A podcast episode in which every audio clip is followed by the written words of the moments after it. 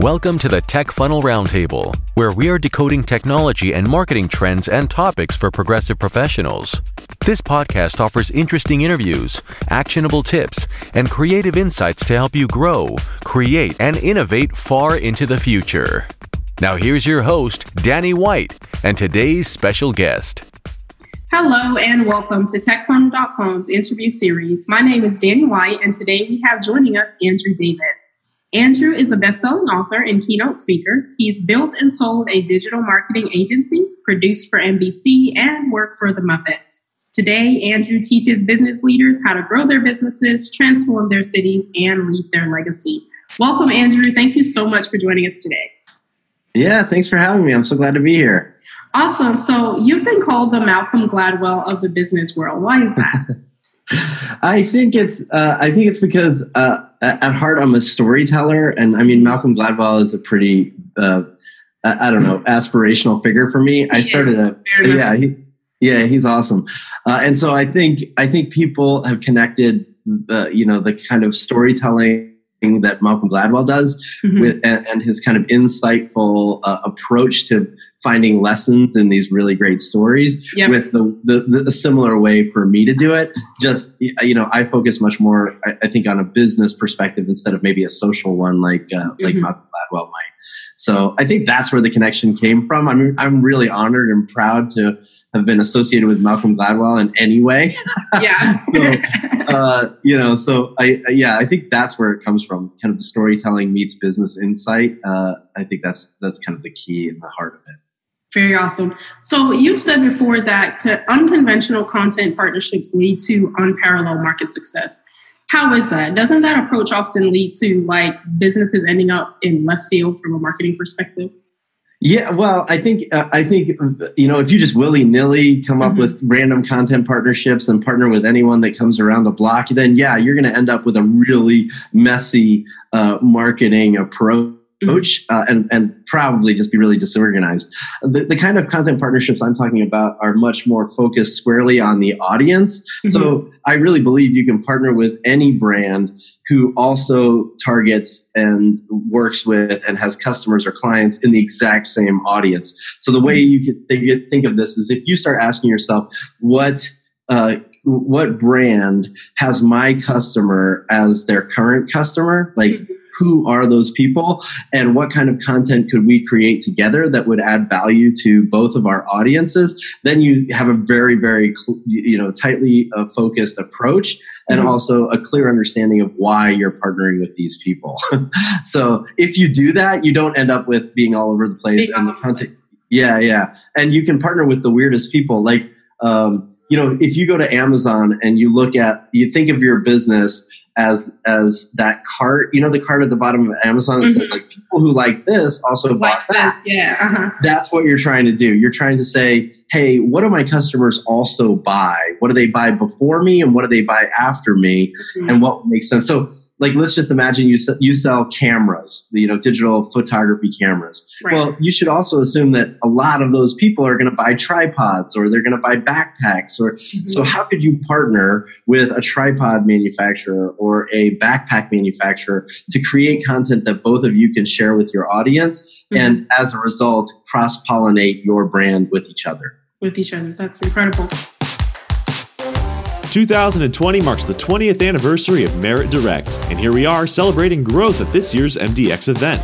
Join us as we hear from keynote speaker Andrew Davis and many other B2B experts. Austin, Texas, March 11th and 12th. Register today at meritdirect.com. So in Town Inc., you link the success in a person's business to the success of their community, which we found very interesting. Should that be every business person's approach, every CEO's approach to their business?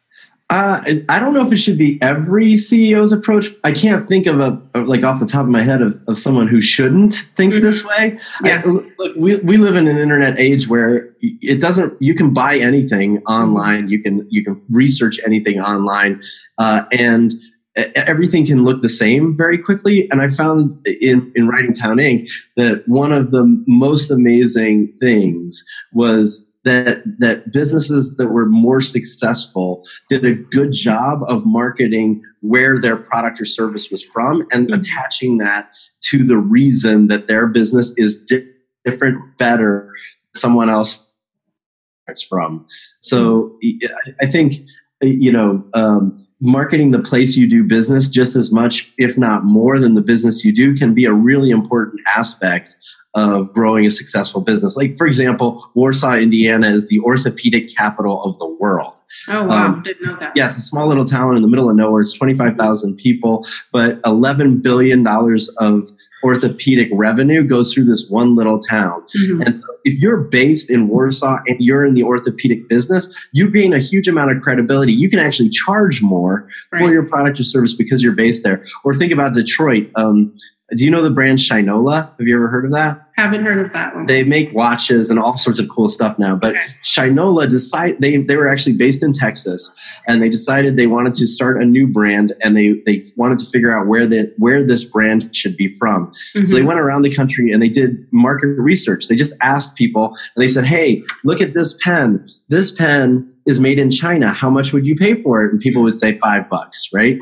Then they would say, "Oh, look at this pen, very similar looking pen, but this one's made in the USA. How much would you pay for it?" And people would say $10. They would double the original on average. Wow. Then they started asking about cities. They would say, "This pen's made in San Francisco. How much would you pay for it?" They'd say, $10.50. "This one's made in Austin. How much would you pay for it?" $10.49. Mm-hmm. The highest grossing place on average was Detroit. They said, "How much would you pay for this pen if it was made in Detroit?" And people said $15, 3 times the original price. Mm-hmm. So they built their business in Detroit. They took over an old GM factory. They hired old people that used to be employed by the auto industry, and they claim that Detroit is kind of bringing back luxury manufacturing. And Shinola is doing unbelievably well. They have 24 or something retail stores all over the United States, and the brand is called Shinola Detroit.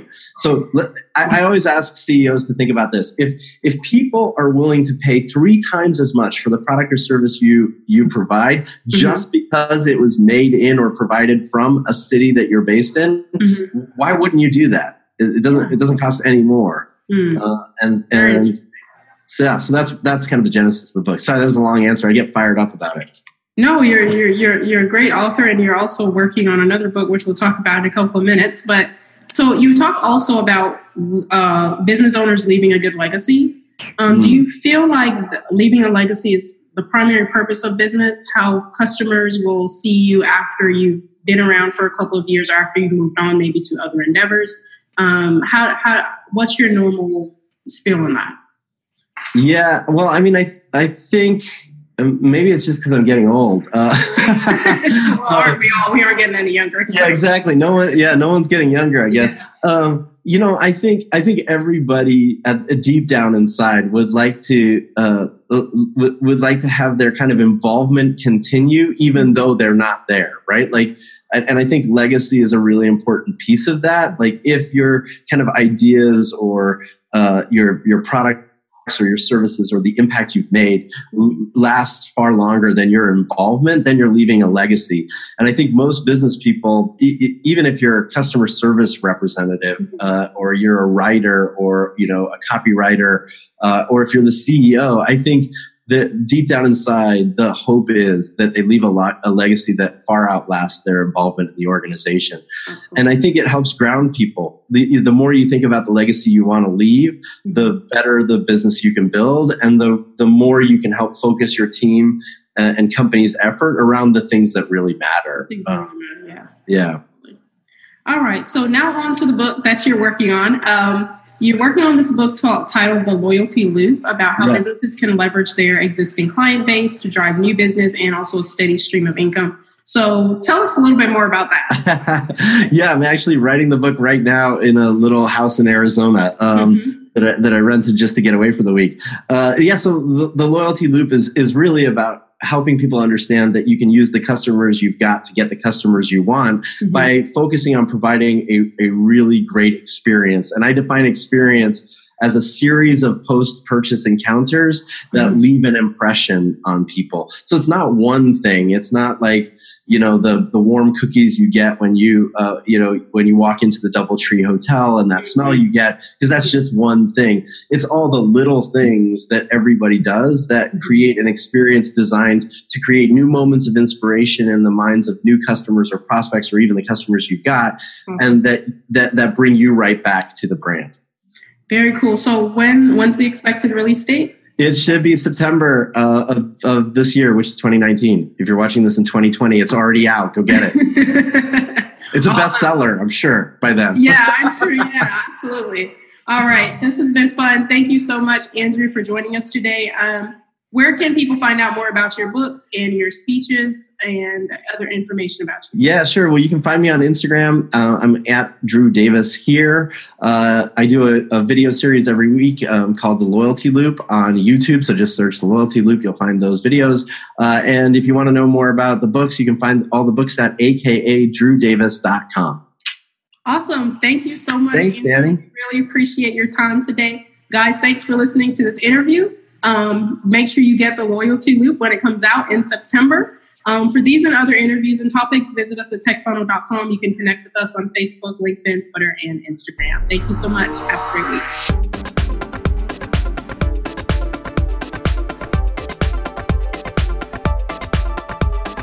For more information on today's topic, head over to TechFunnel.com. Be sure to listen and subscribe to other great episodes of the Tech Funnel Roundtable. You can check out our podcast on Apple Podcasts, Spotify, SoundCloud, and Google Play. While you're there, be sure to like us, review us, and subscribe to us. Don't forget to check us out on social, Facebook at Tech Funnel Online, Twitter at Tech_Funnel, on LinkedIn at Tech-Funnel, on Instagram at Tech_Funnel_online, and on YouTube at our parent channel, Bython Media.